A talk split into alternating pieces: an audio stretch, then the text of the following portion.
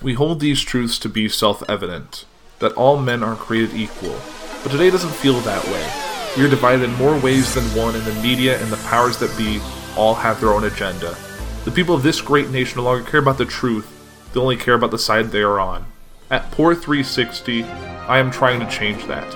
We're bringing you the facts and history so we can all learn something and make our own decisions. Tune in every Tuesday to be a part of that journey. The following, The following Journey into comic Journey into It's a comics journey into is a comic journey into comic Journey into Comics Journey into Comics network Network Network Network. network. network. production. production. went forward in time to view alternate futures, to see all the possible outcomes of the coming conflict. How many did you see? 14,605. How many did we win?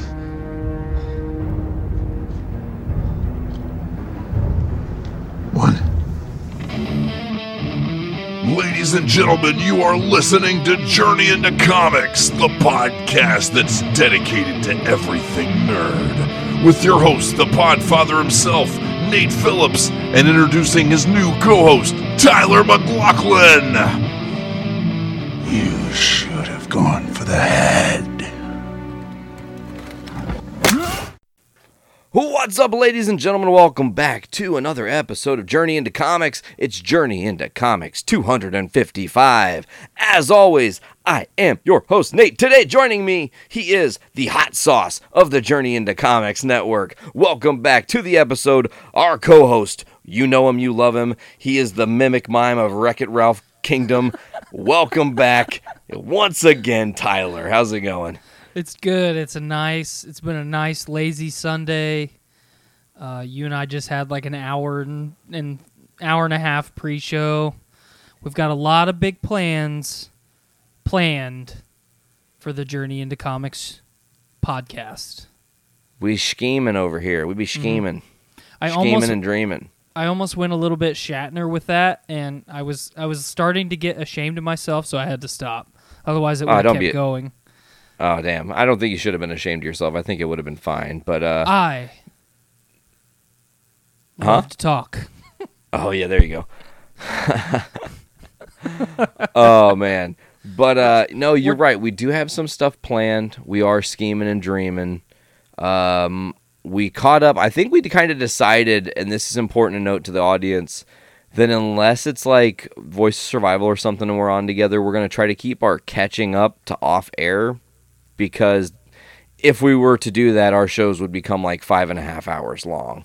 Because well, and and and sometimes, like you know, uh, if you and I catch up, you know, because we're we're in contact pretty much every day. Totally. So, I mean, like the the little bit of catch up that we had today about you know you playing in Ohio and stuff like that. Like, of of course, I want to hear that. Um, but like most of the general stuff we talk about every day. So absolutely. you know if at some point it becomes like we've caught up and then we we catch up again as soon as we start recording and that's you know it's not real it's not fresh we've already had the conversation so it's like it's like you know i hate to say it so vulgarly but like jerking each other off for no reason like here we go Right. we're we're just trying this again for whatever reason you know like no enjoyment or love. You can see it on the screen. I'm doing the jerk off motion. The audience can't but i Mm-hmm. Well- clearly am.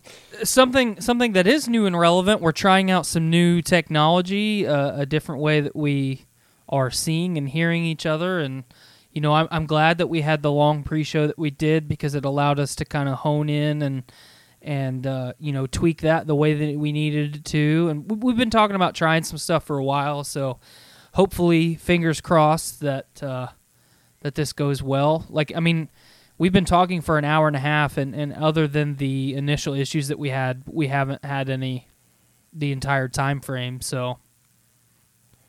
Exactly. Exactly. And i'm excited too because you know when you use i mean brando and i through necessity not through want but through necessity had to decide how to record together Mm-hmm. for the very first time in this kind of format. That's really the birth of Journey into Comics way back in episode five or six or whatever, is him calling in because Caitlin had hit a deer. He couldn't drive over like we had planned because I was at my dad's house for the weekend. It was going to be like a great catch up, and who knows how it would have went if we would have been face to face. It could have been a totally different conversation, made the show different. Who knows? But what mm-hmm. ends up happening is what we have now, where we know how to record each other, record our own shit, and then put the two tracks together to make a thing. But lately, Skype has been like, you know what? Fuck you. We're going to have crazy glitches. We're going to drop the call completely. We're going to have all these quality issue errors and whatnot. And, you know, like you said, we've been on Facebook Messenger now for like an hour and change to no real problems other than things that were actually our computers and not the actual thing we're trying to work with, which is great to note. And once we got those little bumps figured out, it was like, ah, we got this. We're golden. And you know, we we recorded for you know like a half an hour to forty minutes of that time frame just to make sure we didn't have microphone beat, bleed bleed through, um, and and whatnot. You know, I I'm watching the stuff on my end pretty close because for some reason my recording setup has has a tendency to bleed audio from different sources in when it shouldn't. Um, you know, so it's it's it's an ongoing uh, journey, no pun intended, for for us for us to kind of figure out, you know, technologically how everything's supposed to fire on all cylinders. And I think that's, you know, that's network wide because we we don't we don't all record in a studio. We don't all record with the same equipment. You know, we don't. You and I use different uh, audio platforms, or not audio platforms, but recording platforms uh, to get our stuff. And you know, it's it's it, it, sometimes it's uh it's an arduous process to to get everything you know dialed in and, and where it needs to to be because you know as a network we continue to crank shows out every week you know because we like to do it and and we want our listeners to have the best quality content as possible so We don't want you to listen. I mean, listen, one thing I will say, I go back and listen to old Journey into comic shows, and there's some shit that I said that I'm just like, why did I say it like that? Like, I know what I meant to say, but why did I say that? Like, I would say things like, we're not professional. No, I don't mean we're not professional. What I'm really saying when I meant when I said that back in the day was like, I don't want to edit out real live moments when you're in a moment with a podcast, especially if you're in the room with people, you know, and have like a crazy funny thing that's weird or something happen. You don't, you know, just, oh, we, we're not going to use that, skip over it or whatever. But like here, I want to make sure that when you're listening to it, it's not a jumbled fucking mess either. And you know, I think last week we maybe had was that last week we had a little bit of an issue, or was that two weeks ago now at this point? no that was last week where we had a little bit of an issue where we were kind of on top of each other in some of the spots because of how bad Skype's lag was. And I remember we came away from that conversation going, whatever it is, I don't care what. And we weren't angry, obviously. We were just very much on the same page about it. Just like, however we need to, this has to change. We have to f- come up with a better way to record the show because we don't want to sit here and do 22 hours of editing right before a podcast has to go live and, and, and worry about it. We can be live and edit ourselves. We're good like that. We can be on the fly and know how to kind of steer the ship and whatnot and all those things. So totally I hope totally agree nope Okay. you, you said it perfect yeah, but I was just, you know, it's just like I want to um I want to give you guys the best of our show, especially now that Tyler and I are really firing on all cylinders. I've had people say to me really nice things about you as my co-host and that our, you know, our flow is uncomparable and it's different than Brando, which is great because you're not Brandon. You and Brandon are two different people and you and me have a different relationship than you and me and Brandon and me and you and Brandon and all that. So, mm-hmm. Now that we're here and firing on all cylinders, we can finally like gear up and into the show, man, because there's a lot of different things we can kind of riff on and talk about. So I want to know where on the things that I threw your way today, what was it the most shocking? Like, oh man, I can't believe this dropped. I can't believe this is happening. uh, let me go through the list real quick Sure. I know I Um, kind of just like threw that oddball question at Well- you. I know that's like a spur of the moment thing. No, but actually, before the I, I had it in my head. I just had to remember um, where it was at, kind of in this list.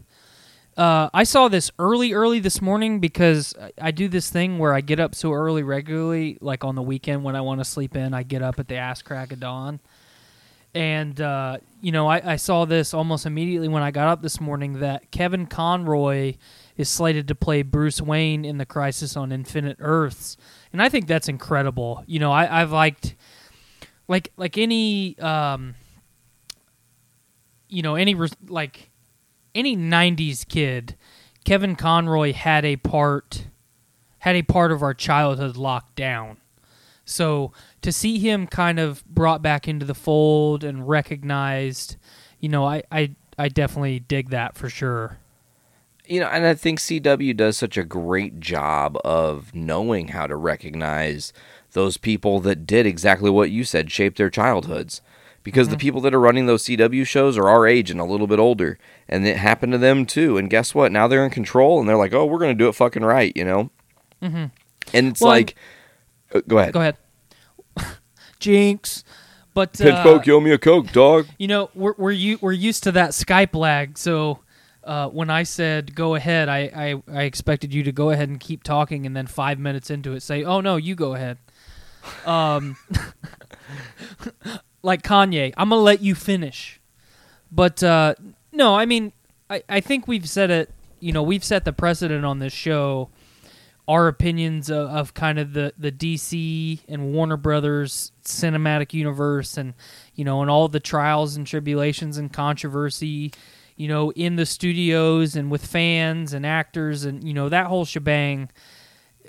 We've said it time and time again. They need to look at how successful their CW shows are. I mean, there's a lot of people that will talk about how the Arrow has been, you know, an up and down show.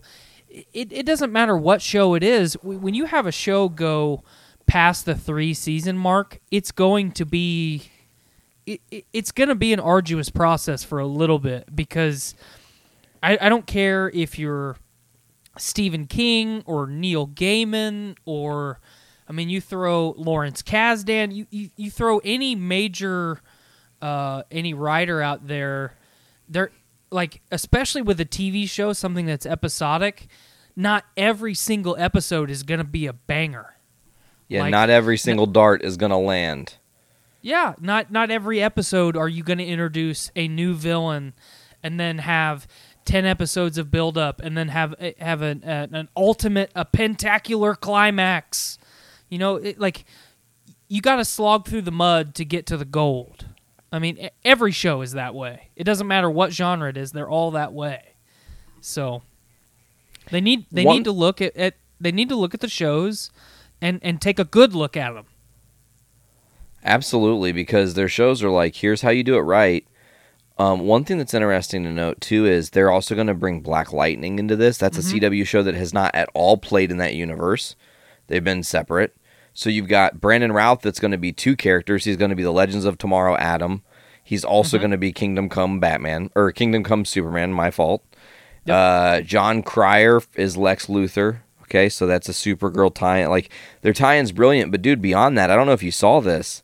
They are forcing a one month break during their crossover event. I, I I don't think that's necessarily a bad thing. No, it's brilliant because they're going to leave you on this crazy cliffhanger. And I'm thinking it was The Flash that I read was the third show. Let me pull that up right now. Whichever show it was, um, they, uh, you know, having this one month break, they're coming back to Arrow. You know that that's one of the final episodes of the season of Arrow. It might be the last episode of Arrow if I'm thinking that they're doing a shortened season, you know. See if I can pull this up. Uh oh. We got into some lag-tastic. Oh, did I get you back? Yep, I'm here. I'm still here. Okay. Yeah, you you froze up on me. Uh oh. Uh, We yeah, what I was. just- we hyped this up after we've talked for for almost two hours at this point. point, and now's now's when it's going to start when we're recording. It's like let's test you bitches, see how good you really are. Um, I'm looking up the uh, the schedule for the crossover event, And where the fuck is it? I just had it and then my page refreshed. Ah, here we go. I found it. Still with me? Mm-hmm. All right, let's talk about this here because we've got it. Oh, they're playing a trailer. Okay, so it's Supergirl starting the event off on Sunday, December 8th. Then Monday, the 9th, Batwoman. Then Tuesday, the 10th, is The Flash, as I assumed. Uh, and then they're taking a one month and four day hiatus into 2020. Arrow will return Tuesday, January 14th. Legends of Tomorrow will wrap this up on Tuesday, January 14th as well. So it's going to be a back to back two part finale.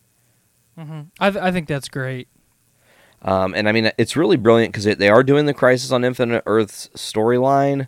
And then they recently revealed the tr- most recent trailer for the season of Arrow.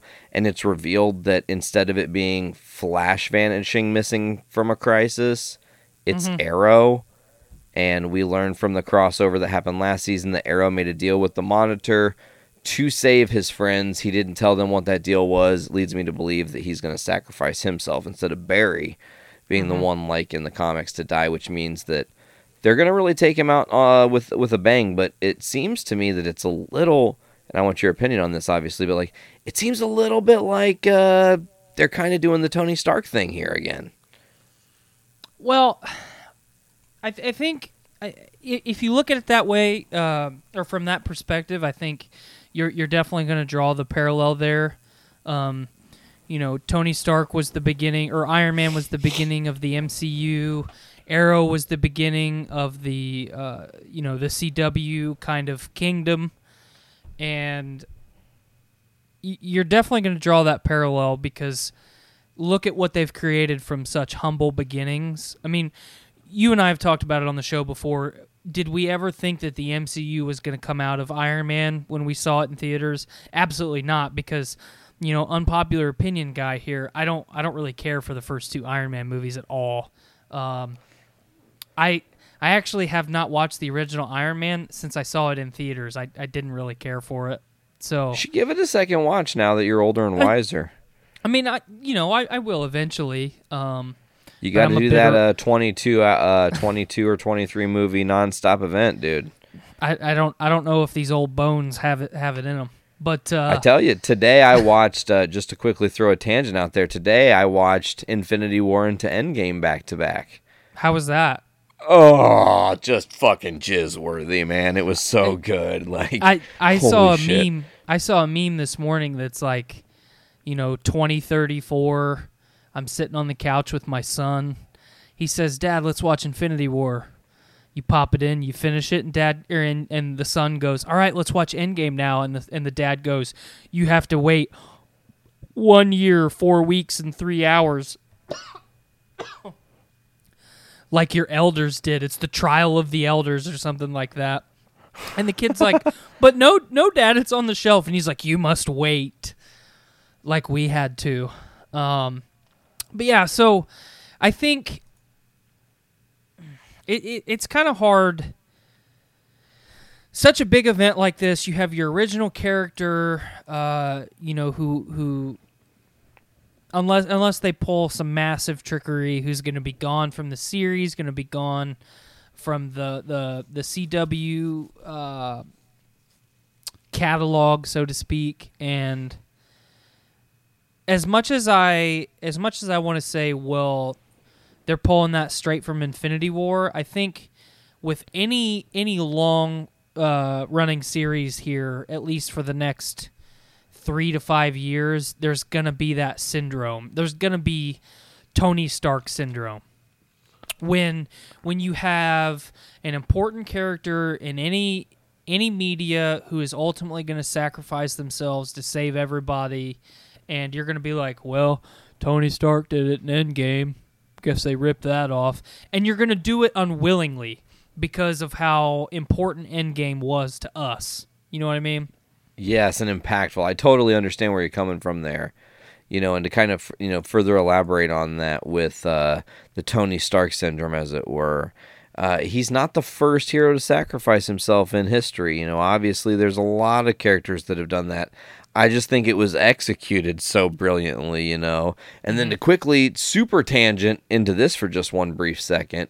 Did you see the super cut that somebody did of uh, the final sequence of Endgame to Iron Man? I can't shake my head anymore, or else it'll fall off. Dude, I can hear the dice rattling around, jingle, jangle, jingle, jangle, because you're just like, you guys, he was like fucking almost sucking a dick. He was bobbing his head so fast. That's that's actually a nickel, three dimes, and like a, a Spanish peseta. Okay, what is a Spanish peseta? It's the currency that Spain used before they switched to the euro. Gotcha. It's Okay. a it's a currency that no longer exists. I love that. It's just randomly up there, jingo janging around. Yep, all that all that's rolling around in my brain, That means your brain is filled with loose change. Conspiracy. and some lint, maybe a couple buttons. Ooh. Uh, so that was like one of the coolest supercuts. Just you know, Thanos, I am inevitable. He snaps his finger, and then you hear the the thump of the bass drum. Do, mm-hmm. do, do, do, and that first wow. It's just like. Oh, here we go, you know. And then when Tony says that he is Iron Man, I'm just like, man, they they did this fucking perfectly. Like, did- wow. Surely you saw all the additional footage of everyone paying their respects to Tony. You know, The bow Like, down. Yeah. Yes, the the bow down, and then you get to see Pepper's final moments. You know, th- that was one of my not to not to shift too hard away from DC, but you know, since we're talking about it, you know, in my first couple watches of of Endgame, um, you see Tony Stark's uh, death scene. The train of our existence has arrived this evening. Ooh, Yep. Train of Our Existence decided to show up and bombard you Mm-hmm. during the conversation about the extra sequence. Mm-hmm. but you know that that final sequence with with Tony and with Peter and and and, and Pepper it, it actually for how much in Tony's story the last the last few movies how much Pepper has meant to him and especially now that the child's involved and and and all that I felt like I felt like that there should have been a little bit more of of of Pepper sending Tony off than you know we did it Mr. Stark. We won. Everyone's sad. And then and then straight to the funeral. You know we talked a couple episodes ago about how they re-released it in theaters with the additional additional footage. You know I would have much rather seen uh, you know, the beginning stages of Pepper Potts moaning or not moaning, mourning. oh shit! That- That's a little bit of a Freudian slip there. I may or may She, not. She's over there staring down Quill, diddling Yeah. herself like there's no tomorrow. Yeah. She's like, "Give it to me, Star Lord." But uh, I, I would have much rather seen the beginning of that morning because it's it's it's not just for Peter and for um, Pepper. You know, the double P's there. The plosives really really tongue tying me. Um, you know, we, we see it at the beginning of Far From Home with with you know they do the the the, the quick you know intro video showing everyone who made the ultimate sacrifice and instead of seeing a, C, a, a an unrendered CGI model of Hulk with it where his mouth doesn't move, I would have much rather seen Pepper saying goodbye to Tony. You know, Ooh. so Yeah, I think that would have been more impactful, but also I think minimalism is kind of important in this moment. Uh, you know, you really drive, in fact, the home that, it, yeah, he was a big deal to Pepper. He was a big deal to everybody. You know, and that and that's the ultimate play. You know, and uh, I've been reading a lot of different interesting things about Endgame. I'm kind of glad we're on this train because I I did read that apparently there was one point they were considering um, including Red Hulk. Did you know this? yes, I actually I actually also saw this this morning. So, uh, Chr- Christopher Markus talking to Backstory Magazine um, when they asked him if, uh, you know, Smart Hulk fleeting, you know, red tingled glow, uh, you know, something that, that, you know, essentially we're joking, could it happen? And he mm-hmm. said the he actually entertained the thought for about a day. He says Red Hulk is a completely different thing in the comics. It would end up being well, we just really would say that he changed colors, and that's not really a character change. And if there's a future for William Hurt as a superhero, he can turn into Red Hulk. Mm-hmm. So he's really laying the groundwork that he also would like to see William Hurt as Red Hulk. They didn't want to take away from that opportunity or possibility. Mm-hmm. Well, it, it's funny that we get this news today because we we talked about this on last week's show when I was going through my you know my twenty five, um, my top twenty five basically of of uh, comic book characters, and I think it. it you know, I, I've said for a long time that I think Hulk needs to stay. You know, number one, it needs to stay Mark Ruffalo because he's he's done a better job of playing both Hulk and Banner than you know the last two that we got. Um, especially Eric Bana. I mean, I, I actually feel bad for Eric Bana for what he had to, what what he's kind of been subjected to for for that role. You know. Man, Ang Lee's Hulk. What the wow. fuck? I mean, I loved it at the time. I remember seeing it. I saw it at the drive-in in Spain. Whoa, it- that's bitching. It, it was it was incredible because I was living in Spain at the time. But um, I, I think if you're not gonna if you're not gonna keep uh, Banner and Hulk as a supporting character, you know, I, I think that would definitely be the the smart play to just keep sprinkling him in movies that that makes his character relevant. Um, I don't particularly want a standalone Hulk movie unless it's going to be Red Hulk. I mean, why? Like, it's just if you're going to do some Hulk shit, it needs to be Planet Hulk, Red Hulk. I mean, any of the major storylines, and I think they're going to struggle doing any of them unless some shit really, really changes. Honestly, you know, there's a there's a Hulk. Oh God, what? I can't remember what the fucking storyline exactly was. If it was, I don't think it was Immortal, or maybe it was just the Hulk. Mm-hmm. But there was a series in 2015. Oh God, I can't remember exactly which one it was, but it was a 2015 Hulk series. I have the comic; it's like sitting over in my boxes right now. I'm looking right at them, but um, the first issue, uh, Banner takes a bullet to the head. I, I think that was Immortal Hulk, wasn't it? No, I I know because I thought Immortal Hulk issue 1 the cover was like him coming out of the grave and this Hulk is like I want to just say it's the Hulk. Let me see if I can pull this shit up because Keep keep talking it. Keep talking, Nate. I'm on it. okay, you're on it. So anyways, you know, he he quote unquote he gets shot in the head and like amnesia sets in he doesn't remember who he is as the Hulk and I think that'd be a really interesting journey a version of Ruffalo who's trapped within himself who doesn't realize he has the monster. He's completely oblivious to the monster, you know? Mm-hmm. Is the is the cover? Hold on. Let me see if I can just screen share this to you. Okay, let me get over here. Is that a thing on this? It is actually. Holy shit, it is actually a thing. Man, oh no! Facebook. I gotta I gotta add an extension, and I don't want to do that while we're recording. Okay, okay. Let me let me Is it um, Hulk number? Like uh, I'm looking at a cover right now. It says Hulk number one. It's got some graffiti that says "Who shot Bruce Banner." Yes, absolutely. Okay. Yep. Okay. That was actually 2014, April 16th. I'm gonna I'm gonna I'm gonna read the description here. The writer was uh, Mark Waid. The cover ar- artist was Jerome Opena. Following the shocking events of last month's Indestructible Hulk finale, Bruce Banner lies at death's door. If he survives, it won't be as the Bruce Banner we've known. How will the Hulk wreak vengeance on Banner's assailant? How can he? Yeah. See what I'm saying? Like Mm-hmm. Yeah. Yeah, oh yeah, it was just called Hulk. That's right. Hulk, volume Mm-hmm. I'm, 1. uh, I'm looking at all the uh, the cover art for this was a 16 issue run.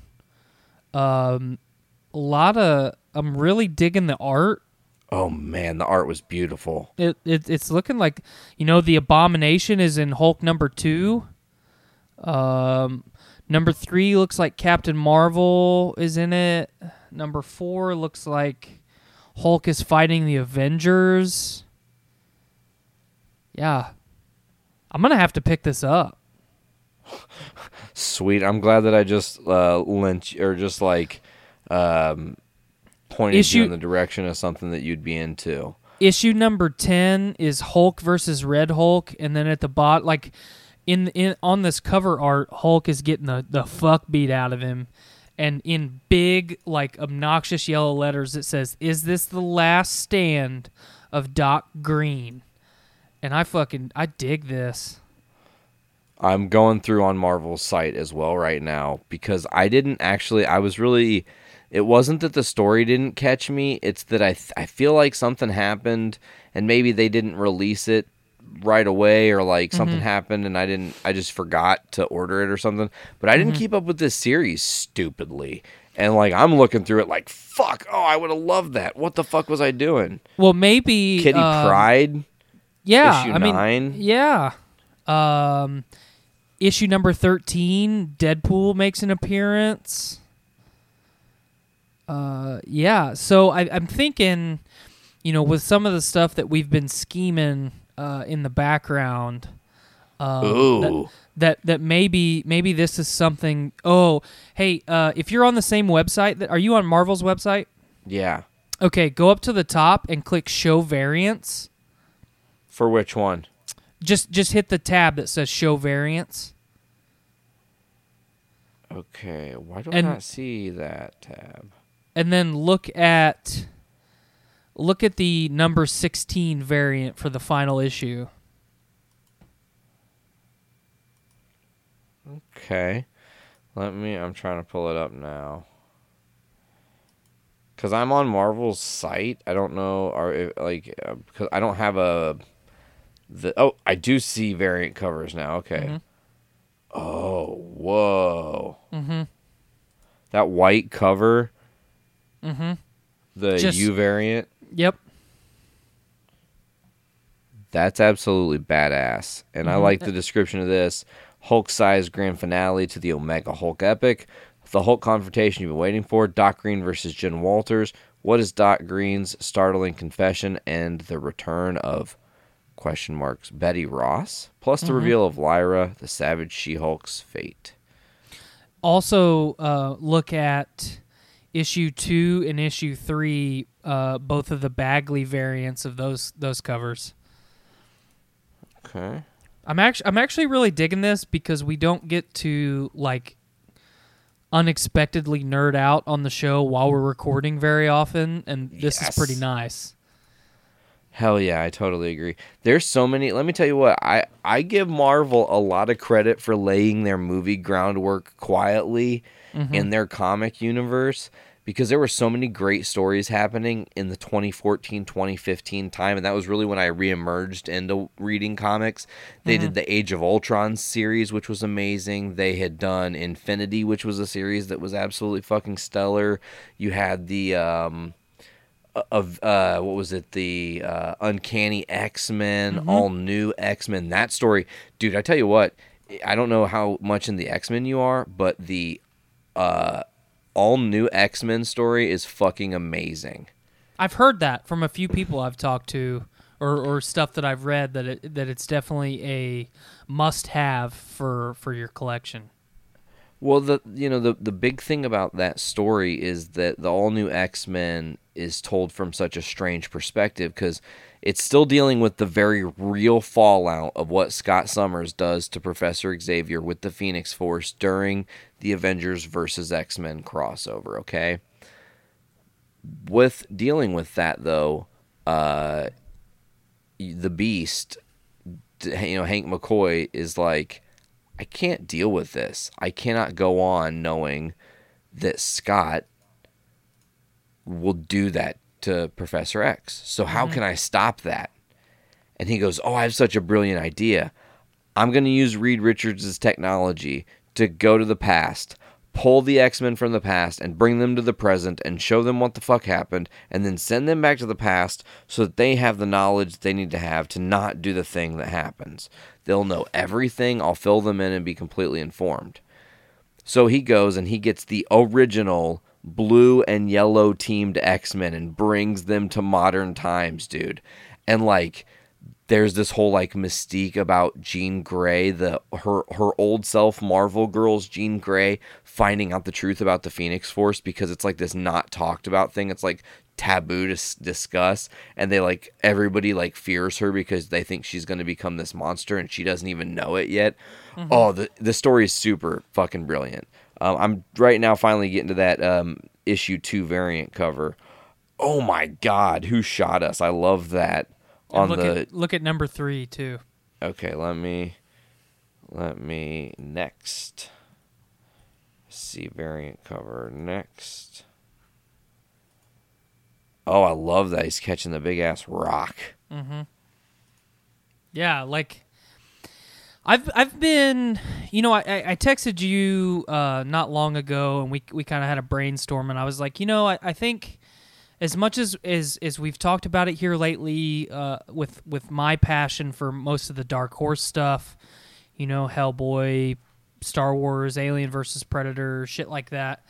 I kind of thought that, you know, because I haven't bought a physical comic shit in in probably 10 12 years I mean, Damn, it's, brother. It's it's been over a decade for sure. Um, I think I, I thought that Dark Horse buying kind of their compendium, where it's every issue in one book. Um, I thought that was going to be kind of my my gateway back into comics, but I think this uh, 2014 Hulk series is is now it for sure. And I'm telling you that 2014 Hulk series, unless I'm completely oblivious to like a huge major reveal or some kind of um, insane, pl- it shouldn't be impossibly hard to track down, and it shouldn't be insanely expensive. Like that's one of those we can probably fucking find you the entire run in the weekend. Cool. Um, you know it's interesting we were talking about this off air a little bit but like we we have this game plan of this thing that we're going to do and we're not going to speak on it but you know um, we're we're scheming as we keep teasing and when you go and do this specific thing i remember the first time i did this a piece of merch found me. I didn't find it it found me. Okay so i am a big collector of the comic book chew. I've talked about Chew a lot, Tony Chu, uh, you know, and and that crazy story. So um, I go to see to the to to see this uh, booth this place that I want to go to at this one year, and I am looking, and I'm looking, and this guy walks up to me. He's like, "Hey, man, you look like you're into weird shit."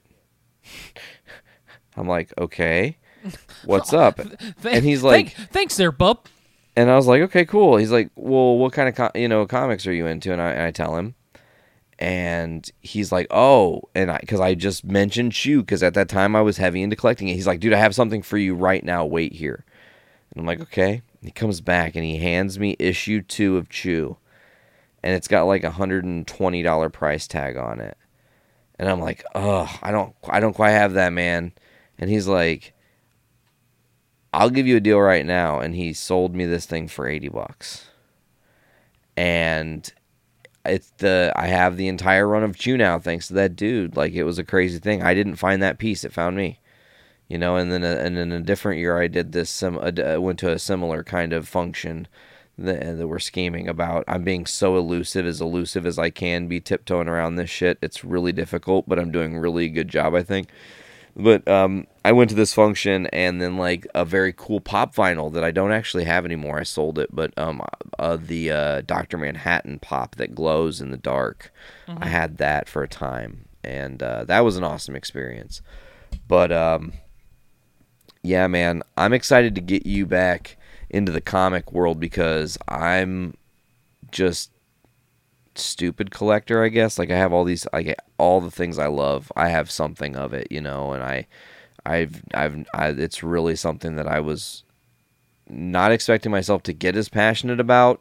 But then once you kind of get into the world of it and you get lost in it and you find other things you really like or a series that you didn't expect to get drawn on, like you're going to pick up this Hulk series, hopefully. You're going to read it and be like, holy shit, I need more Marvel in my life. What else is good from that time frame?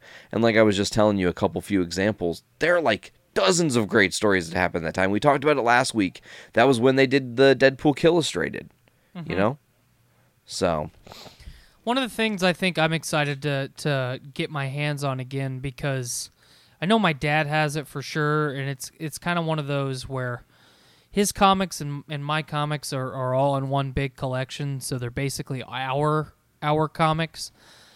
But like there's there's things that I want right now. Uh, like I would love to have all of the the Cosmic Ghost Rider right now.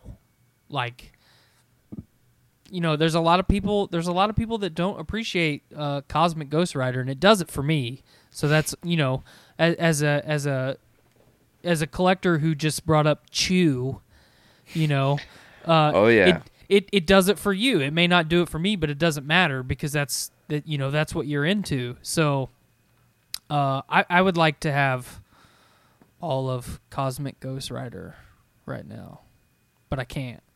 put that in your brain too. We'll keep looking. We'll keep our eyes Yeah. peeled, man. Oh, oh no! When when we when we uh, go on this adventure uh, that we're planning, I will have a list. I will have a handwritten list of this is what I want. We must keep find talking. it. Keep talking. Okay. You stay right there Yep. and keep talking. Okay. So some of the other stuff uh, that we've got list wise uh, for topics this week. Um, man, Let me pause you right there because I, I got the thing I wanted to get really Oh, quickly. I wanted to show lot- you. you're a lot faster. You uh, you said the word list. So this is one of my lists, bud. And this is this is the Amazing Spider-Man Master Checklist. Okay. Uh huh. There's a number on here. That number, I don't know if you can see it. Forty-one. That's the total amount of Amazing Spider-Man comics that I need between issues 1 and 100. That's it. And then I have from 1 to 700 complete run. Mm-hmm. So yeah, I have checklists of all the comics that I'm huge into. Amazing Spider-Man's got a checklist. Avengers, which is not one that I'm like super speedy about, but that's got a checklist. Mm-hmm. Well, that's fan- obviously that's obviously not a seven hundred issue thing either. Yeah, I, I definitely cut it off after the first 150. Like, if I'm going to collect, the first 150 are the way to go. The same can be said for Fantastic Four. It's like 200 issues. This is the one that I don't think I've ever really shown you, but it's going to definitely be a little treat when we visit next time because this page right here, my friend, is the Tales to Astonish Incredible Hulk page. And it's one of my most complete runs next to Spidey because I have almost all the Tales to Astonish Hulks. Which so what they did is initially when they introduced Hulk, it was a six issue miniseries. They didn't like it. There was the weird misprint thing. Originally he was gray, and then he shifts to green because of the misprint. And they're like, "Oh, we're just gonna fucking run with it. He's green now," you know. Um, so then it got kind of weird. Then they dropped it off completely, and then at issue Tales to Astonish, I think it was like fifty three or fifty two. Hulk re-debuts as one of the two stories. I think alongside of either Submariner or Ant Man or Giant Man at that time. It was Giant Man because they had a couple amazing stories together and butted heads, and then they moved him back to his own series and they started at issue 102 and then moved on, man. And I've been a huge Hulk collector, so that's that's a list I have. Um, I've got my X Men list that's a lot more selective. It's all the shit that I really love, and like I was telling you, none of the shit that's in the 60s and 70s because that's all the reprints they did, and I haven't collected any of that. Right. And then my final list, which I have not updated uh, in 20 issues, is The Walking Dead, which is now over and never made it to issue 200 as I had literally, I did this years ago, and it's stopped at 200. So I had a feeling, I guess. Anyways, that's the comics. Now we got some of the comics out of the way. What do, where do we want to do now? What do we want to talk about? What do we want to discuss? Uh, I mean, do you do you have any more comments on on Red Hulk uh, possibly being added into the MCU? my thing is this if you're gonna do it do it fucking fast because william hurt no offense he's not getting any younger Mm-hmm. you know he's not waking up on the sunny side of the of the stage every day he's getting he's getting on the on the on the sunrise a sunset of the stage you know what i'm saying so Uh, I think that if you're going to do it, you do it for one movie or two movies. And if you do it, you either introduce him in a movie as a Hulk villain that then spins off into the first Thunderbolts movie where he makes the sacrifice play and that drives the Thunderbolts to have their own series. Or if you're going to give him a standalone, it's a one off standalone. Red Hulk, boom. You know, tell the story, give it its best iteration because it, you can preserve it. It doesn't have to be a crazy six movie arc. We've already seen that they have a hard enough time doing a Hulk story. You mm-hmm. know, and I and I've said it before. I would really love for them to do a Hulk Spider-Man story. Mm-hmm. They've teamed up many times in the comics together and in the TV universe and everything else. Why wouldn't we want to see those two interact? My great question to you is, real quick, real quick, one last thing. Do you think Hulk's arm from Endgame, now that we know it's going to be still damaged, like that's going to be a permanent cause to him, is going to change what kind of Hulk we see moving forward? Possibly, I, I think now that the the Russos are are, are detached, um, you know, at, at least temporarily, I think, you know, even even though they put that statement out that said his arm's going to be permanently damaged, I think with with the gamma radiation and and the, and the character of Hulk, I think you know if we if we move past this Professor Hulk, which I hate it. I mean, I'm I'm to go on record again. I hate it. It's awful. Um, I I th- I think it'll go back to normal. The like maybe maybe two or three movies in from now if we see Hulk. I think it it won't maybe go 100% back to normal, but I think it'll be close. I had an alternate theory on this. That's why I brought it up. Uh, what if Tony and the nanotech, because Tony obviously had nanotech and he knew how to use it. Banner saw the nanotech and was like, "Whoa, what the fuck is that? Like, wow, that was cool." The nanotech, do you like it? You know, um, it's fresh in my mind. Like I said, I watched them back to back today, so I like have it in my head. You know, so mm-hmm. Banner's like all impressed by the nanotech. What's to say he couldn't make the nanotech allow his arm to operate and function and have some sort of not necessarily a gauntlet, but like a sleeve, almost Winter Soldier esque mm-hmm. for that arm until it's healed or and you know until whatever, however it's going to be done. You know, whatever they decide yeah. to do. I mean, I, I think whatever ultimately whatever they decide to do, I'll be okay with it. Um, but what I was gonna say to kind of close out Red Hulk, I think, you know, I would much rather have uh, Thunderbolt be a one movie villain, not have the Thunderbolts. I mean, because I like as much as I would like to see the Thunderbolts and the Fantastic Four and the X Men and and all these groups, you know, and then you continue uh, the Guardians of the Galaxy and and every other team that we're gonna see moving forward. That just adds another one that they try and have to sh- they have to try and shoehorn in somewhere, you know. So let let Thunder Thunderbolt be like a one movie villain. Send send Hurt on his way respectfully and you know with with being one of the best villains in uh the, you know kind of the Hulk universe. And then I, I've read recently, you know, a lot of talks about bringing Abomination back.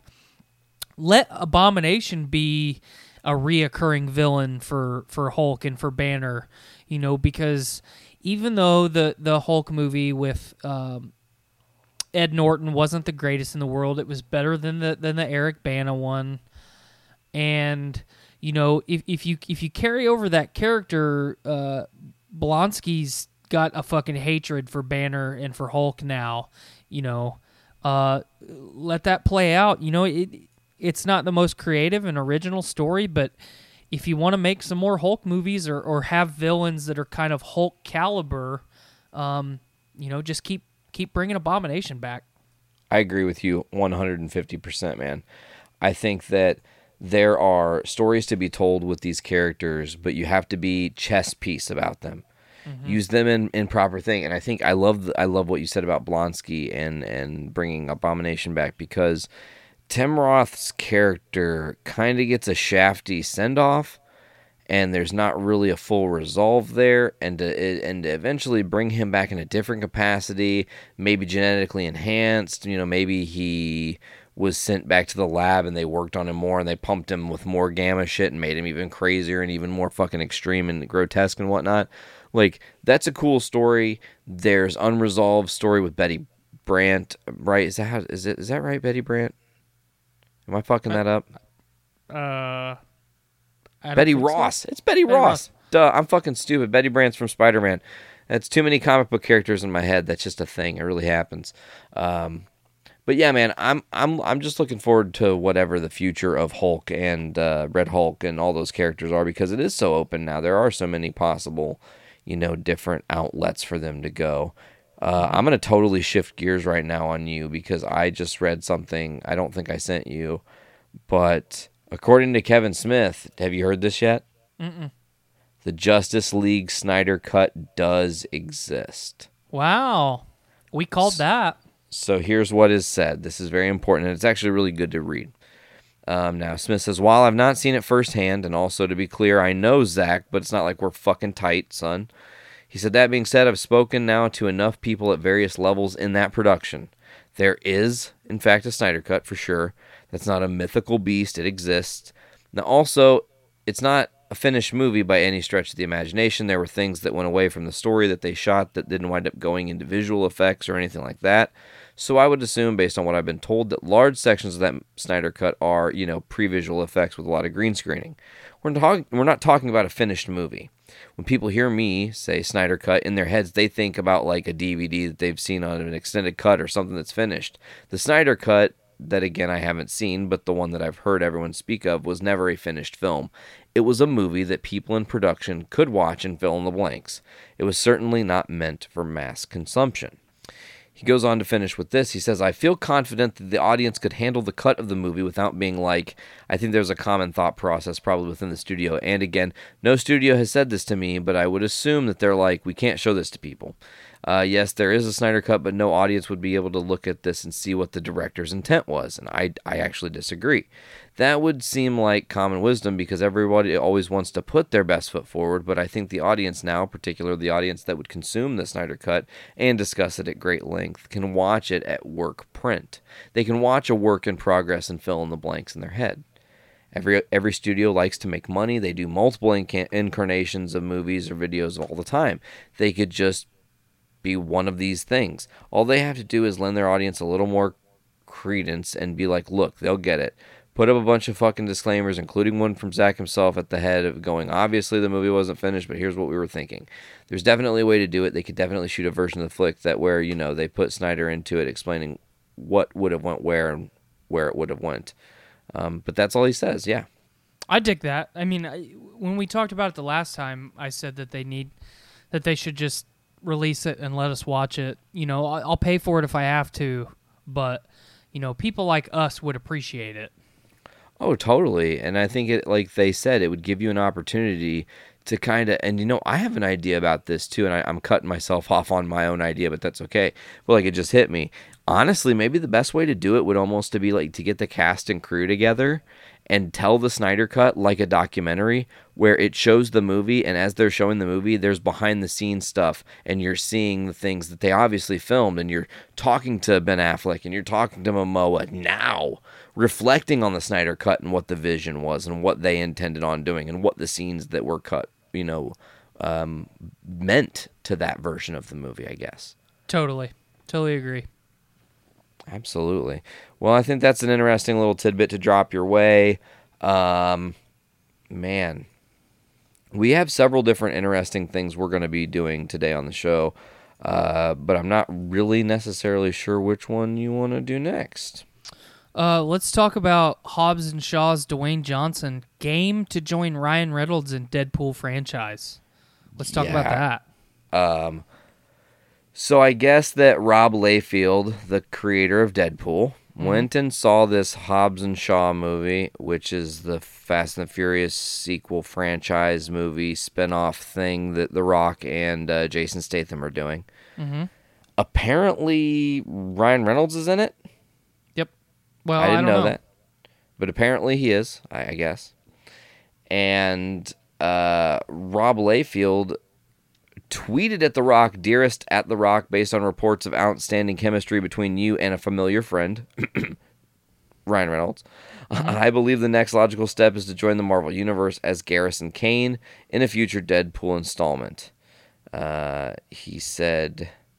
You're a natural, and Kane is already celebrated by millions of comic book fans who have thrilled to his adventures since I first introduced him in X Force number two. That's an issue that I actually have as well. It's the return of Deadpool and the first appearance of Domino as well.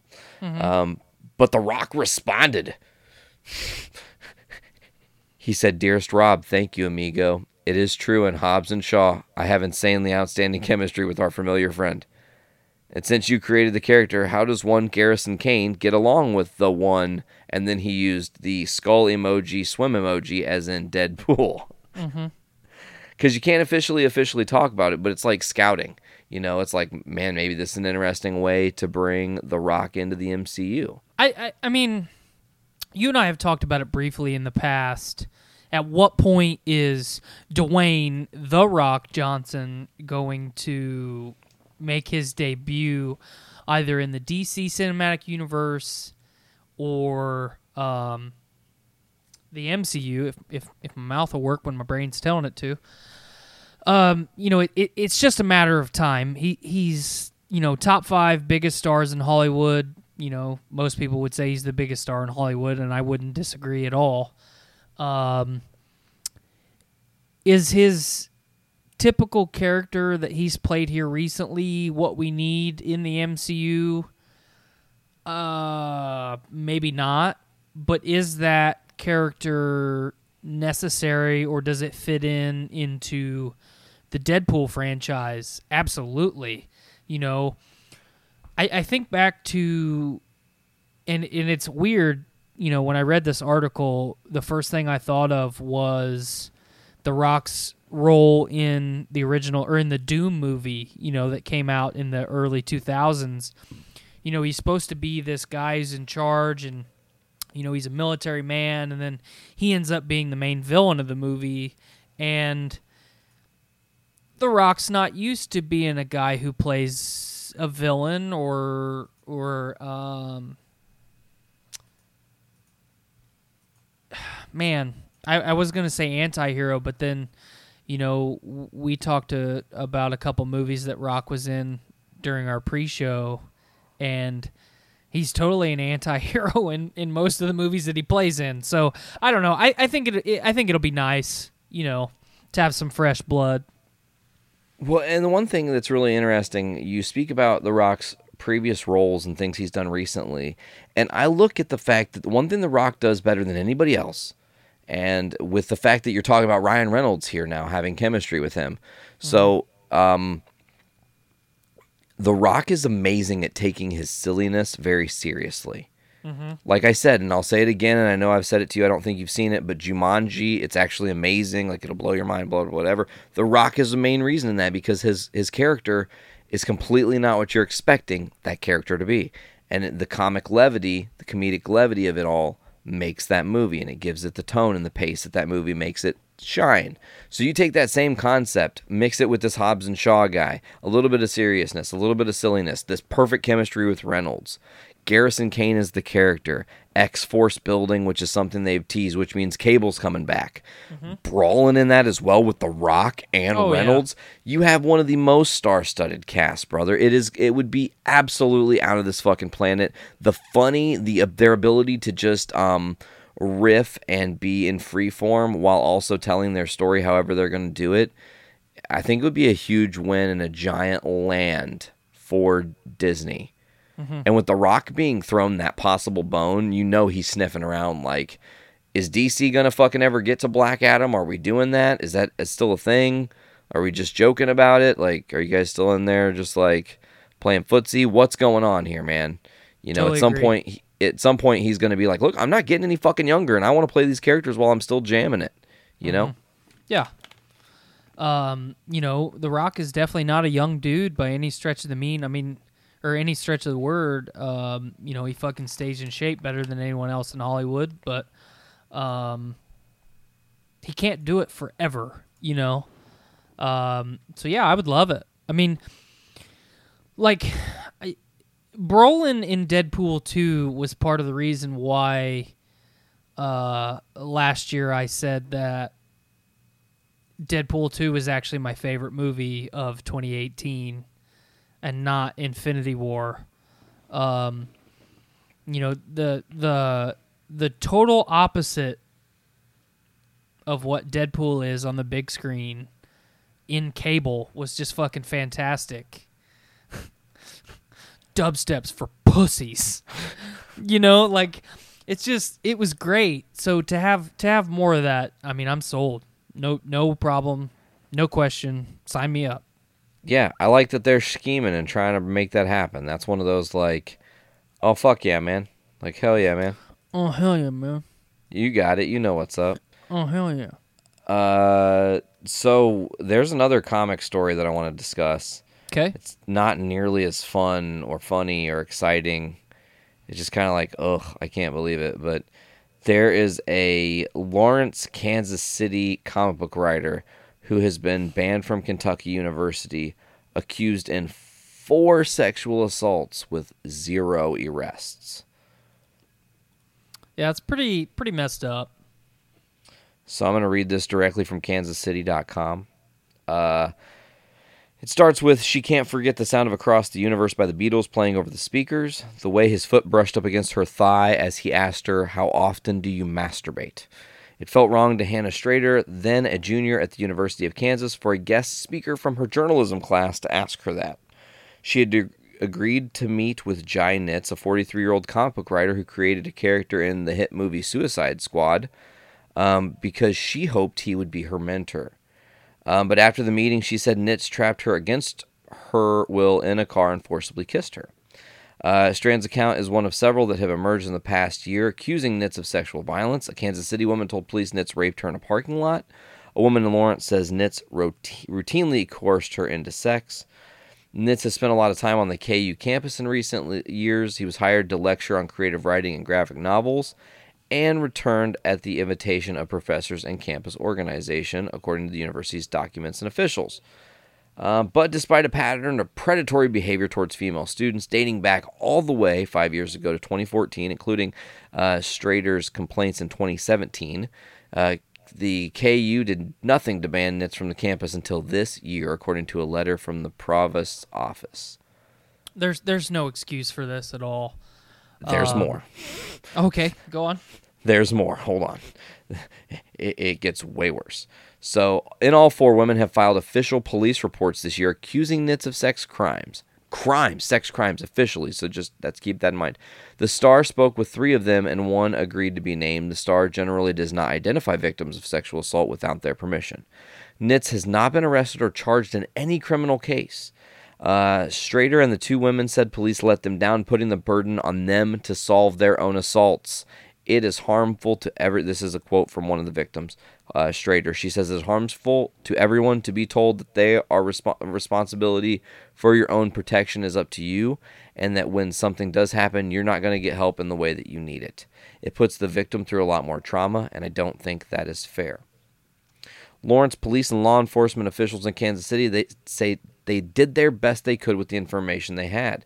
It's a common problem, uh, said Elizabeth Gel- Geljig, a professor of psychology who re- researches sexual violence prevention at the City University of New York.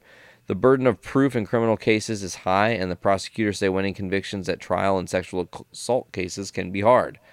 After allegations against Nitz surfaced online in April, he withdrew from public life and his comic book series was canceled. He spoke he spoke to comic book industry outlet Bleeding Cool, saying this is a very difficult time for me and my family. I apologize for my past behaviors and any pain that they caused. I am stepping away from comics and public life. I am seeking counseling and trying to live a better life for my loved ones. Nitz did not respond to the Stars report, that's Kansas City Star, for comment. Um, but Strader said she found it easy to walk away from what happened. She has not found it easy to walk away from what happened. It was scary. A new guest walked into Strader's journalism class in March of 17. The professor told students that they had five minutes to prep for a mock news conference. Um, she looked up the guest's name online. He was a successful writer. Like, he messaged her with invitations, let's meet for drinks. They met at Zen Zero, a restaurant in downtown Lawrence. She set the bar. Um, beginning of March Madness, Nitz was 15 minutes late, she remembers. Uh, Nitz bought her a second drink, and that's when it started. He really started working on me, and it was scary. He kept telling her that she was beautiful. He asked her questions about her sex life and whether she was a virgin. She said she told He told her what it was like meeting celebrities such as Margot Robbie and Will Smith on the set of Suicide Squad. They talked and um, they heard the cheer of the Jayhawks fans from the bar. Nitz told Strader he graduated from KU in '98, a big year for the basketball team. You would have been pretty young. Sh- Uh, he's, she says, I would have been three. Okay. And Nitz didn't seem bothered by the age difference. It was almost closing time. He invited her to the burger stand just down the street. She wanted to go home, but felt indebted because Nitz had paid their tab. Their tab. So she tagged along. At the burger stand across the universe was playing in the restaurant sound system. She remembers, um, Nothing's Gonna Change My World. The song goes on and on again. It was her favorite Beatles song. When they sat down, the height of the booth kept the two secluded from other patrons. Nips kept persuading Strader to order more beer. One after another, they drank, and she felt order. She felt ordered far. She felt she ordered far beyond her limit. Sorry, I don't know why I couldn't get that one out. Um, that's when he asked her that question we talked about at the very beginning. His leg was propped up, she said, with his foot against her thigh. She thought the question was inappropriate. He responded with, I was just curious. Um, and then told her he would think of her later when he got himself off.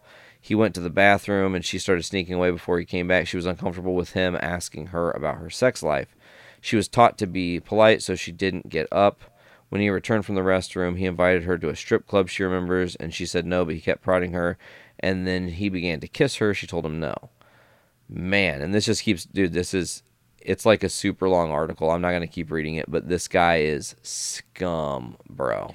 There's no what I was gonna say earlier. Um, before I before I got even more reason to say that this is unnecessary. I mean, there's there's no there's no excuse for any of this. You know, not just his behavior, but as far as um, you know, Kansas University and you know the the police force. Like, do do your job, do your due diligence. You know, you're not you're not like the police are not there to decide if someone is guilty or not. It is your job to take the word of a citizen, dispense justice, get this person away from other people, and then let the courts figure out if this guy is guilty or not. Which sounds sounds pretty uh pretty much like a scumbag to me. So, um, shame on you to Kansas University for sure. Uh, you know, I- I'm sorry all these women had had to had to go through this for a fucking or with a scumbag dude. I mean, it's it's 29 it's 2019. We hear more and more about this. Um, it's just it's unacceptable. In in it, I mean that's I, I don't have a better way to say it. I mean, and, I, and I'm not I'm not trying to justify it at all, but I want to say this. It's very important to note. Had that same story been told, the same kind of story been told with like a 22 year old kid, okay, trying to get that information from her, mm-hmm. it's not the same story at all as what's happening in this actual story. This is a guy who is using his success, using his what he thinks is quote unquote position of power, throwing around a little bit of money at a girl he sees that's younger, and trying to just essentially say, I'm gonna fuck you, is what his end goal is. He He's didn't care about a relationship. He didn't care about befriending her. It was it was it was all for the pussy. Yeah, he's a he's a he's the the textbook definition of a predator. Absolutely. And, uh, you know, the fact that it took them so long to react to this is both shocking and not surprising all at once. And I think you understand where I'm coming from in saying that. It's just like, we have to be better as a society, man. Shit like this should not be happening. Right. Keep it in your fucking pants, dudes. Like, listen, women don't like creepy guys, and these guys that are, you know, doing fucking awful, terrible shit in our world think that they're indebted by women to be loved or or or um, given respect and love, and it's it's harder than that. You need to earn a woman's trust and love and and all that shit, and, and prove to her that you're gonna be who you say you are, and and come to bat when she needs you, but not just like, hey, I'm gonna creep on this creep and be creepy and make it super obvious that I'm creeping. And then try to ask you for sex. Like, Right. it's not working, man. And then you get put in this position where now this dude, like, what did he think was going to happen? He literally sacrificed his comic book career. Like, I need to look up this motherfucker because I want to see what comic character he actually created. Um, I had the fucking article. God damn it. Why does that always happen to me, man? I tell you. It's like I'll have an article up, I'll go away for a second, and the article's just like, oh yeah, fuck you, dude. Sorry. Peace out. Later. Doy says, I got it now. It's pulling back up right now. Okay, cool. Jai Nitz is his guy. Okay, so J I N I T Z creator. Um Oh, he created El Diablo. Really cool character, but that doesn't mean you get to be a fucking scumbag. Nope. He will not be going to any conventions, I'm certain. Hopefully not. We will not be running into him anytime soon, also, I hope. because, uh, oh shit. I found more, I think. Oh, yeah. Hey, check this out.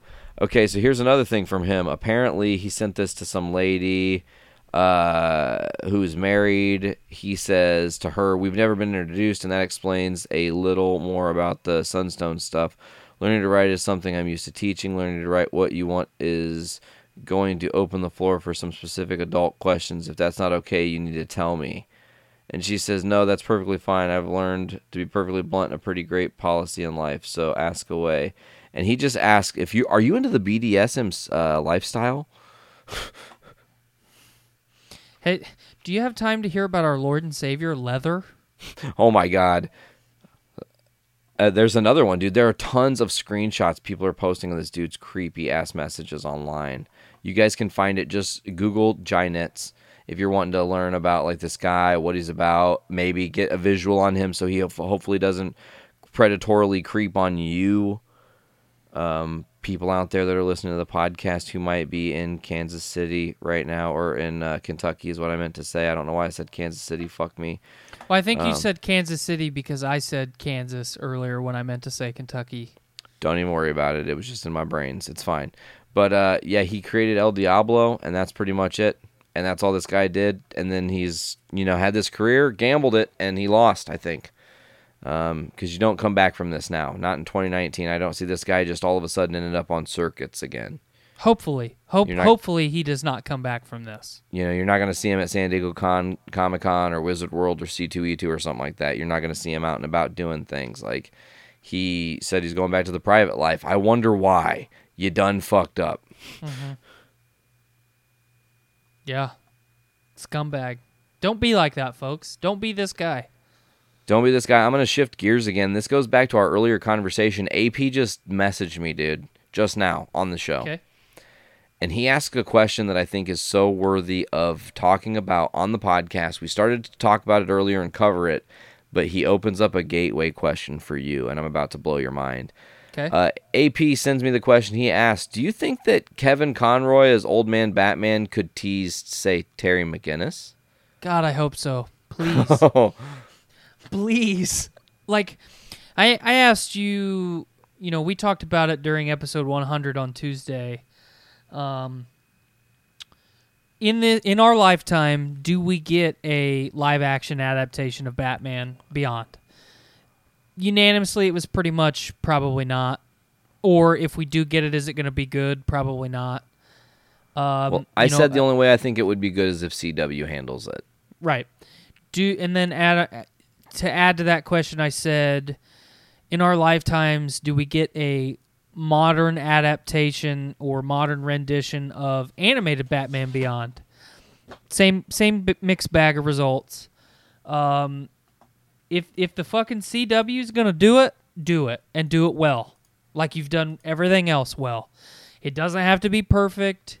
It does not have to be cast a no-name guy as Terry McGinnis. Like, I, I- don't need uh, Matt Damon as Terry McGinnis. Like, don't don't break the bank on on who you're gonna cast. Just just write a good story.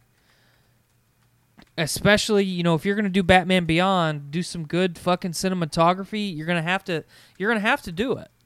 So, if you want to reinvigorate fans that you may or may not have lost, whether it's through kind of the lulls in, in each of the CW shows, um, if you want to bring those people back, make fucking Batman Beyond, and you've got it. I'm sure.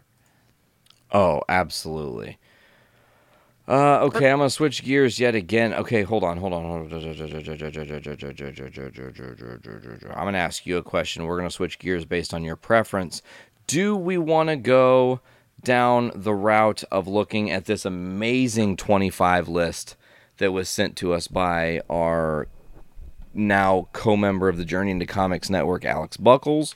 Yes. Or do we want to briefly touch on this ridiculously awesome game I played? Uh, I think we can do both. We, do, I mean, with with Buckles' list, we just don't need to gush about each character for an hour. Yeah, we can't do that. That'll take too too too too damn long. Um, okay, well, I'll just read down the list real fast then. Yeah. Yeah, we can um jump in anytime we need to. Sure, we'll start back at 25. The Crow, Eric Draven. Pretty awesome. Yeah, Uh, not love that not one that not one that I expected either. Yeah, his list is definitely filled with that. Like, oh, oh, oh, oh. Uh, so you got Eric Draven as uh, the Crow. Uh, Deadshot at 24. Great From the- character. Yep, absolutely. Floyd Lawton. Uh, from The Watchmen at number 23, Ozymandias. Uh, DC Universe, John Constantine at 22. Love it. Yep, The Punisher at 21. I like that Constantine and Punisher are next to each other. That makes my brain tingle. Uh, 20 at Sabretooth. That's uh that's one that you don't like when when I when I sit down with people and we start nerding out, Sabretooth is not one that gets brought up very often. But, you know, to the character of Wolverine, one of the most important characters in his story, I feel like. So maybe maybe a little bit of an underappreciated character. Totally agree. Totally agree. So uh, at 19, we've got The Thing. At 18, we've got Bane. That makes my brain tingle just thinking of those two next to each other. Mm-hmm. Uh, 17, you've got uh, Wesley from Wanted. I think that character was the guy that was, uh, oh, what's his name? I can see James McAvoy. James McAvoy, yep. Yeah, in in the in the movie. Uh, at 16, you got Ghost Rider. Love it. Giggity goo. Uh, 15, Red Hood. One of my favorite one of my favorite characters in all of DC ever. Yep. Okay. Yeah, yeah, yeah, yeah, yeah. Uh, this next one, do okay. Real quick, Red Hood. There's one thing to question. Okay. Go ahead. as the Red Hood, are you talking? Because there's like different. I guess I'm more asking, what do you think he's talking about? Is it the OG Red Hood, as in Joker iteration Red Hood, or are we talking Jason Todd reformed Red Hood badass? Do you think? Uh, I would imagine it is. I'm just gonna guess and say it's original Red Hood, but my gut's telling me that it's Jason Todd. I mean, I could talk That- to him real quick. You're like, I can just send him a message right now. It is, in fact, 2019. We can solve this mystery. Yeah, I want clarification on that. I just, I was thinking about it and I was like, oh, I can't go past Red Hood and start talking about his 14 until I'm, you know, certain of how this is going to be played out. Um, so while you're doing that, I will, br- I guess I will briefly touch on 13 uh, because it's Dwight from Sin City, who I think is ah, okay. Dwight would have to be. Um, is that uh fucking what was? I can't think of the actor's name. Pretty boy type. Fuck. Uh, Kevin Oh, I- Klein, not Kevin I, Klein. ju- I, ju- I just had it in my head. Um, Here, l- I'm gonna look it up. Dwight Sin City is Clive Owen played him, yep, that, yep, as did Josh Brolin, apparently in the sequel. yeah. Which I haven't seen the sequel yet, actually. I haven't either. yeah, I don't know why I didn't really ever have the, you know, will to do that. Uh, do we have uh, any knowledge upon this uh, rock of red hoodedness? Uh, I messaged him. I'm waiting for him to get back with me so we can just keep cranking down the list. We'll keep uh, soldiering on, as you said. At number 13 is the man with adamantium bones, claws coming out of himself, and full blown regeneration. Holy shit, you can even cut his head off, and I think he'll come back. Uh, Wolverine. Love it. He was in my top five. A little bit Ab- sad that he's down the list. Absolutely, man. But there's so many different. He he.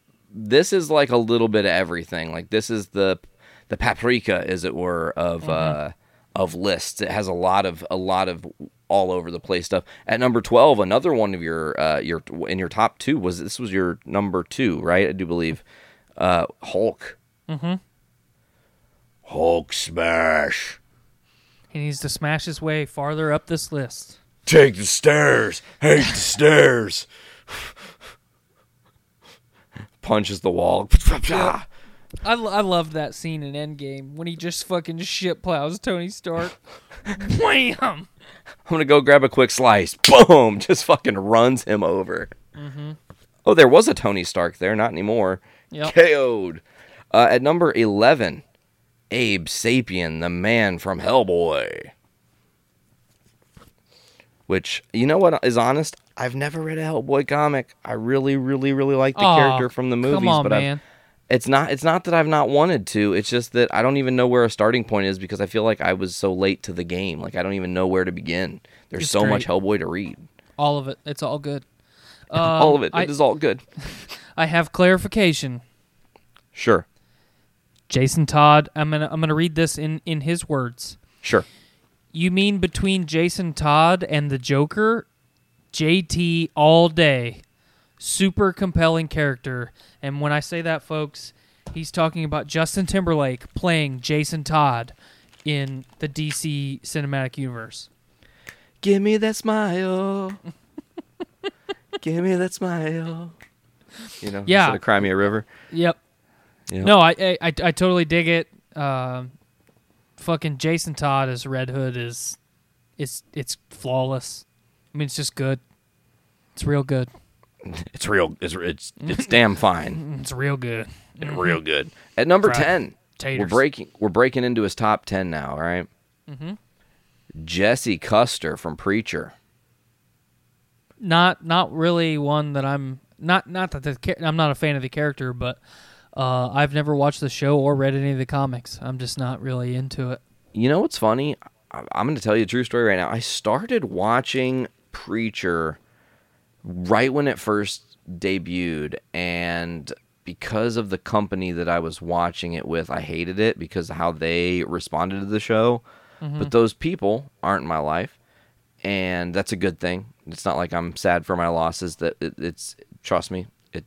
I mean, they're not technically fully out of my life because I have to see him every time we drop Ollie off. But anyways, um, I think I want to give the Preacher show a chance because I do really want to read the comics as well, and I know mm-hmm. that I sometimes need to be persuaded by the the visual of it to really be like, okay, now I want to read the story and really know what they're trying to do. That makes sense. At number nine, Magneto. Yeah, he was in my top ten too. I'm pretty sure. Yeah, as is number eight and seven on this list. Right? Is Deadpool was on your list, right? Am I crazy?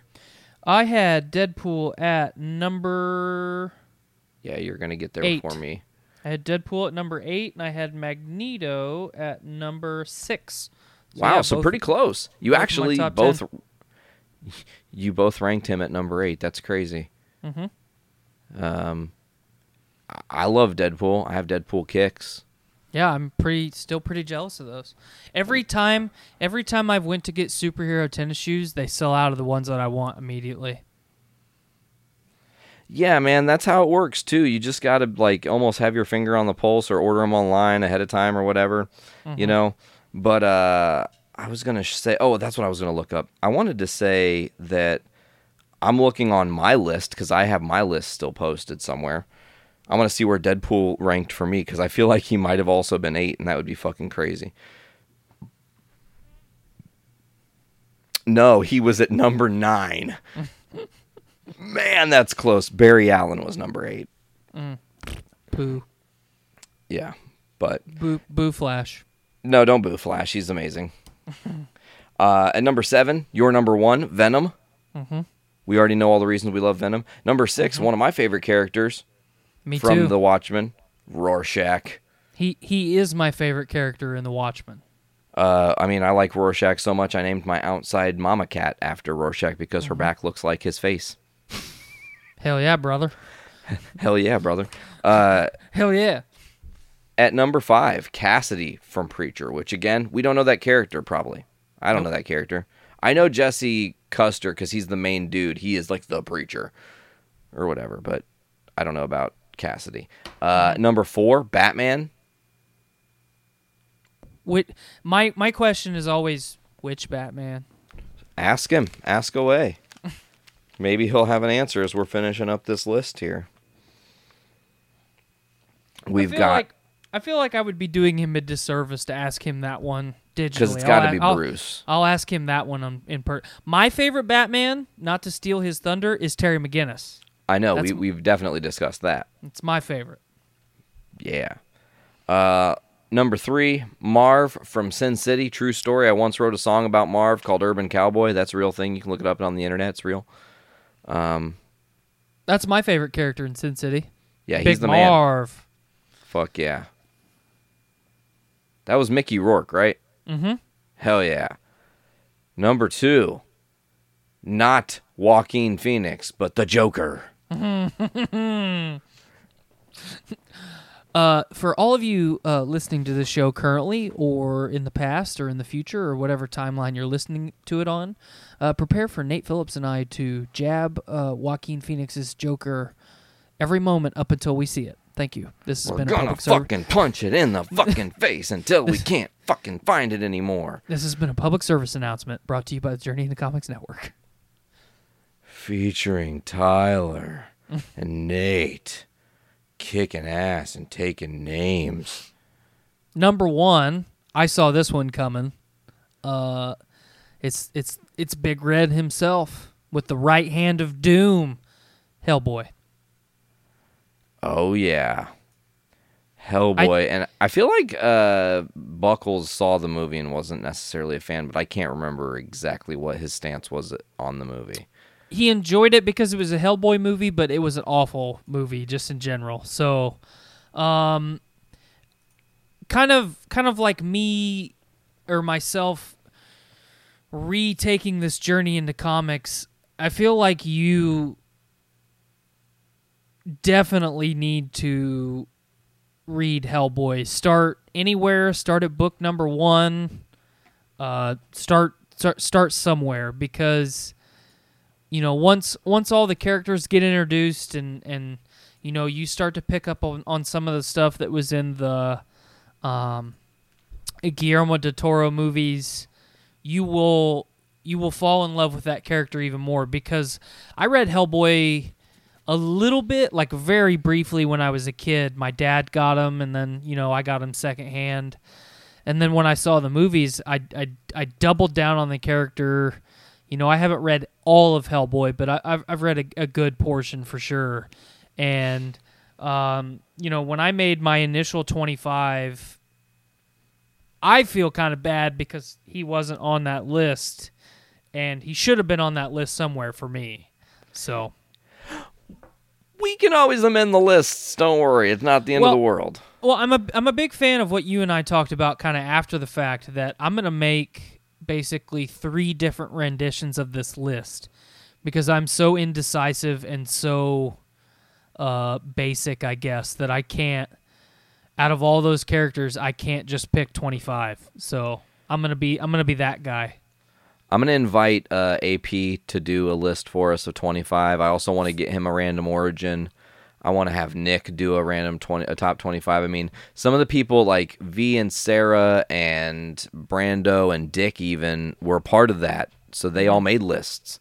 So there are some, you know, new blood fresh on the water for the JICN, and I want to uh, make sure all you guys are represented and have your lists because it's it is cool to see like what people think is the best superhero, what you know resonates with any certain person. Mm-hmm. Obviously, One thing, one thing that ahead. I will, I will point out about uh, Mr. Buckles's list is a lot of similarities when it came to villains for for uh, uh, his and I's lists, and a big theme of anti-heroes.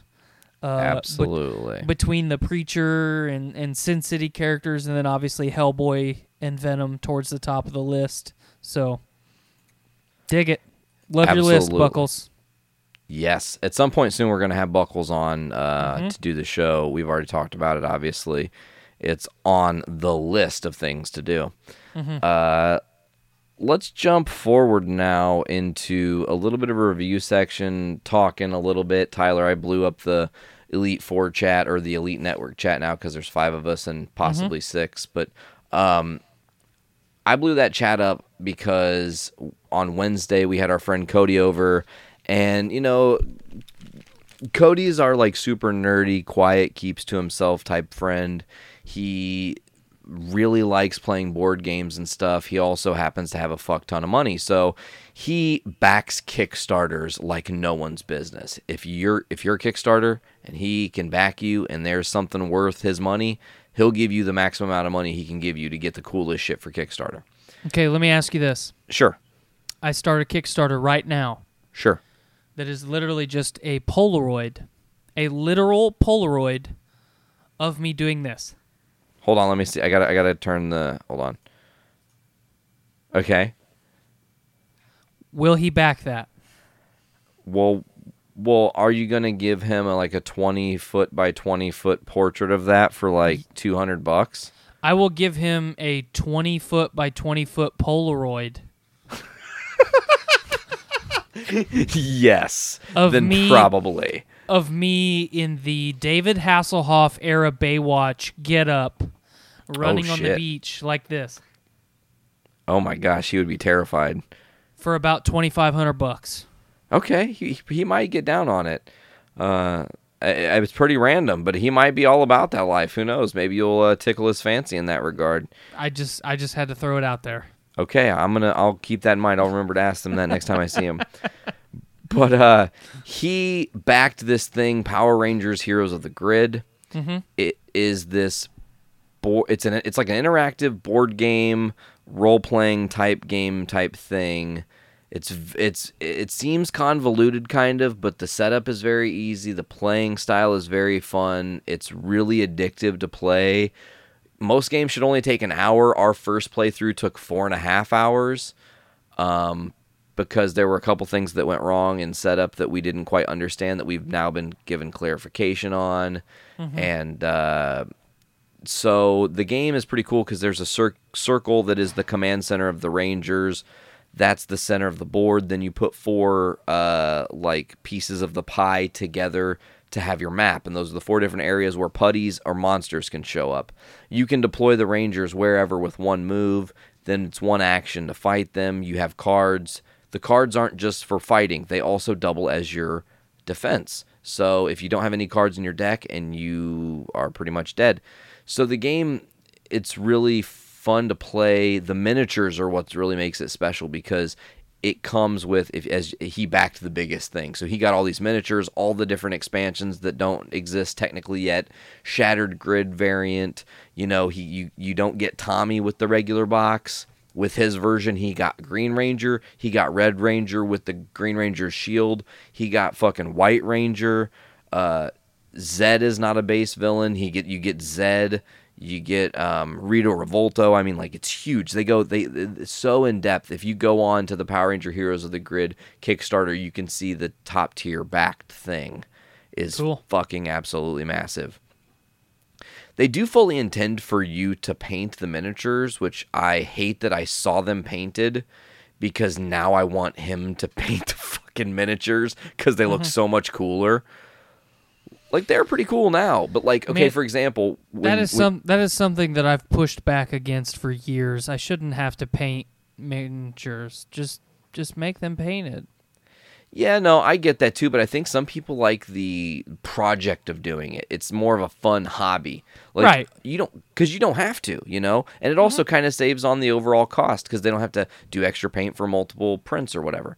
Right. So when you play the game, one of the things, one of the features of the game is to at some point bring out the Zords. That's part of Power Rangers, right? So mm-hmm. for every six monsters or putty you defeat, or well, for every monster you defeat or boss, you get a token that gives you one of the Zords.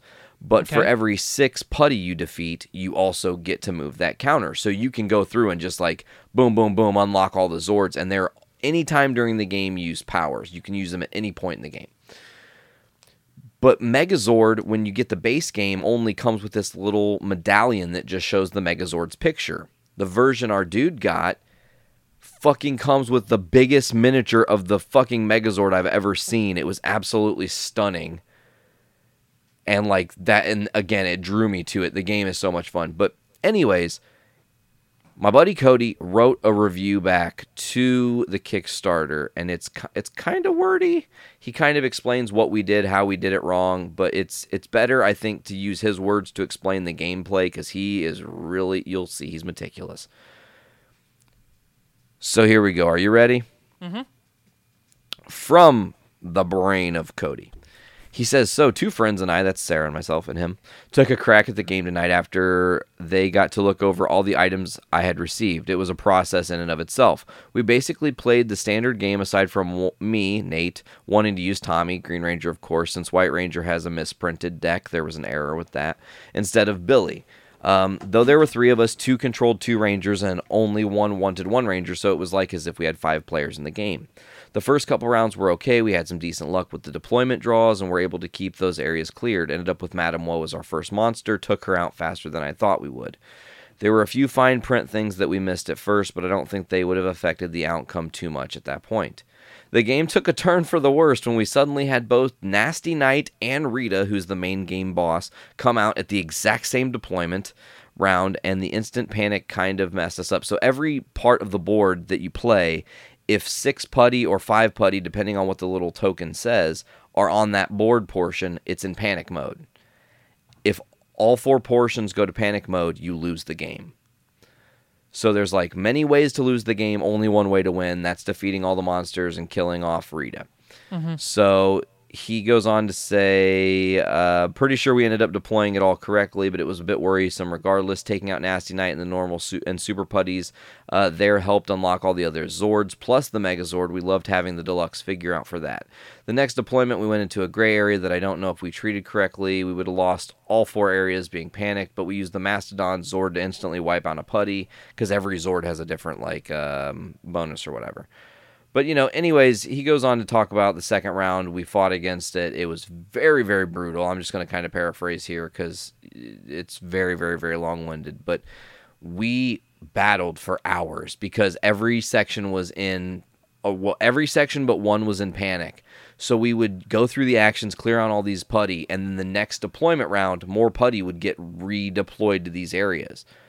So it was like a never-ending arduous battle. So we would stop, we'd fight one of the bosses, one of the battles. It was it's it's really cool to see in action. I'm doing a terrible job of explaining it to you folks now. I'm sure this is not nearly as entertaining as playing the game, but um, it's super immersive as a Power Ranger fan. It was definitely the best way they could have done a board game. And also, in my opinion, it's my favorite game now to play in the tabletop style. Like I want to go back to it a hundred times. We've already planned like sometime this week. He's coming over. We're playing it again. It has to happen. It was it was so so interesting just to be because you get immersed. And and the cool thing about the gameplay that's really fun is it's not like if you, me, and a couple other people were playing Tyler, and we're gonna fight this boss. Mm-hmm. You could say, "Hey, I'm gonna go first, and I'm gonna go first because this move that Billy, let's say, has is gonna trigger all you to have one less power that you have to take." and that's going to help us win this battle faster. And it's like, oh yeah, of course we're going to do that. It helps buff everybody. Then we move on. They attack once, then we go on. Somebody else says, I'll attack this round. Boom. You know, and, it, it- and there's no real super structure. It's very much like a fight. You're deciding and teaming up, and that's another great thing. Everybody is working together against the board. It's not competitive. Hmm. Cool. So yeah, I'm when when you when you started blowing the chat up about it, uh, I was instantly sold. So Yeah, I, I mean, looked I- at I- it and I was just like, holy shit, this is so much. He had like literally a 35 pound box of shit that they sent him. it was insane. nice. Yeah, absolutely, man. Um, I don't know if we have anything else to dive into, do we, that I know of? Uh, not that I know of. I th- I think this is a, a good place to wrap it up. We've got a uh, medium length episode this week. It feels good. Hell yeah, man. I'm all about that life. Well, as always, folks, you guys can check out the Journey into Comics podcast at journeyintocomics.com. Get us on iTunes, Podbean, Stitcher Radio, Google Play Music, Spotify, Castbox, TuneIn, many others. Hey, Alexa, play Journey into Comics Network. Now you can get us on your Amazon devices. I haven't tried it with the Google or the Siri devices yet, so I don't know if we're on how that shit all works and operates on your on your shit. But I know for a fact that you can say that to your Alexa and get us to come up, and it's really funny to hear her say our episode titles. Mm-hmm. Because she'll be like, now listening to Journey into Comics Network, the OGs 001. Calm down your skin. I'm just like, thanks so much. You've done a great job. All right, folks, you can also. What's up? Hey, stand by, stand by real quick. I'll do a quick experiment. Sure. Hey Google, play Journey into Comics Network on Spotify. I looked for the Comics Network on Spotify. It either is or She didn't hear me right. Okay, it's no big deal. We'll figure it out later. I like that you tried it live on the podcast, though. You're like, hey, let me see if this just works. Well, she's sitting right next to me, so Oh, yeah. Hell yeah. Of course she can't hear you or understand what the fuck you're saying. right. She's my sidekick in the throne, so um, she's pretty dumb. She's pretty dumb. I like that. She's a back. She's a backwoods Google. Backwoods Google is the episode title for sure. Okay. also, folks, go to patreon.com backslash journey into comics. Your money helps. It really helps. It sincerely helps. I just got to pay the co-founder of the Journey into Comics Network, Brando, 15 bones to ensure that we have the Journey into Comics.com rights still because we could have lost them. Holy shit, that wouldn't have been fun. All right, folks, I think that's going to do it for this week's episode of Journey into Comics. This has been Journey into Comics 255. What do we say about Google? Backwoods Google? It's Backwoods, Backwoods Google. Google. Hell yeah. All right. I've been Nate. And I've been Tyler. And as always, we will see you folks later. You're going to pop your caps back. Tell them what to do, my friend. And fill your brains with shit. Later, guys.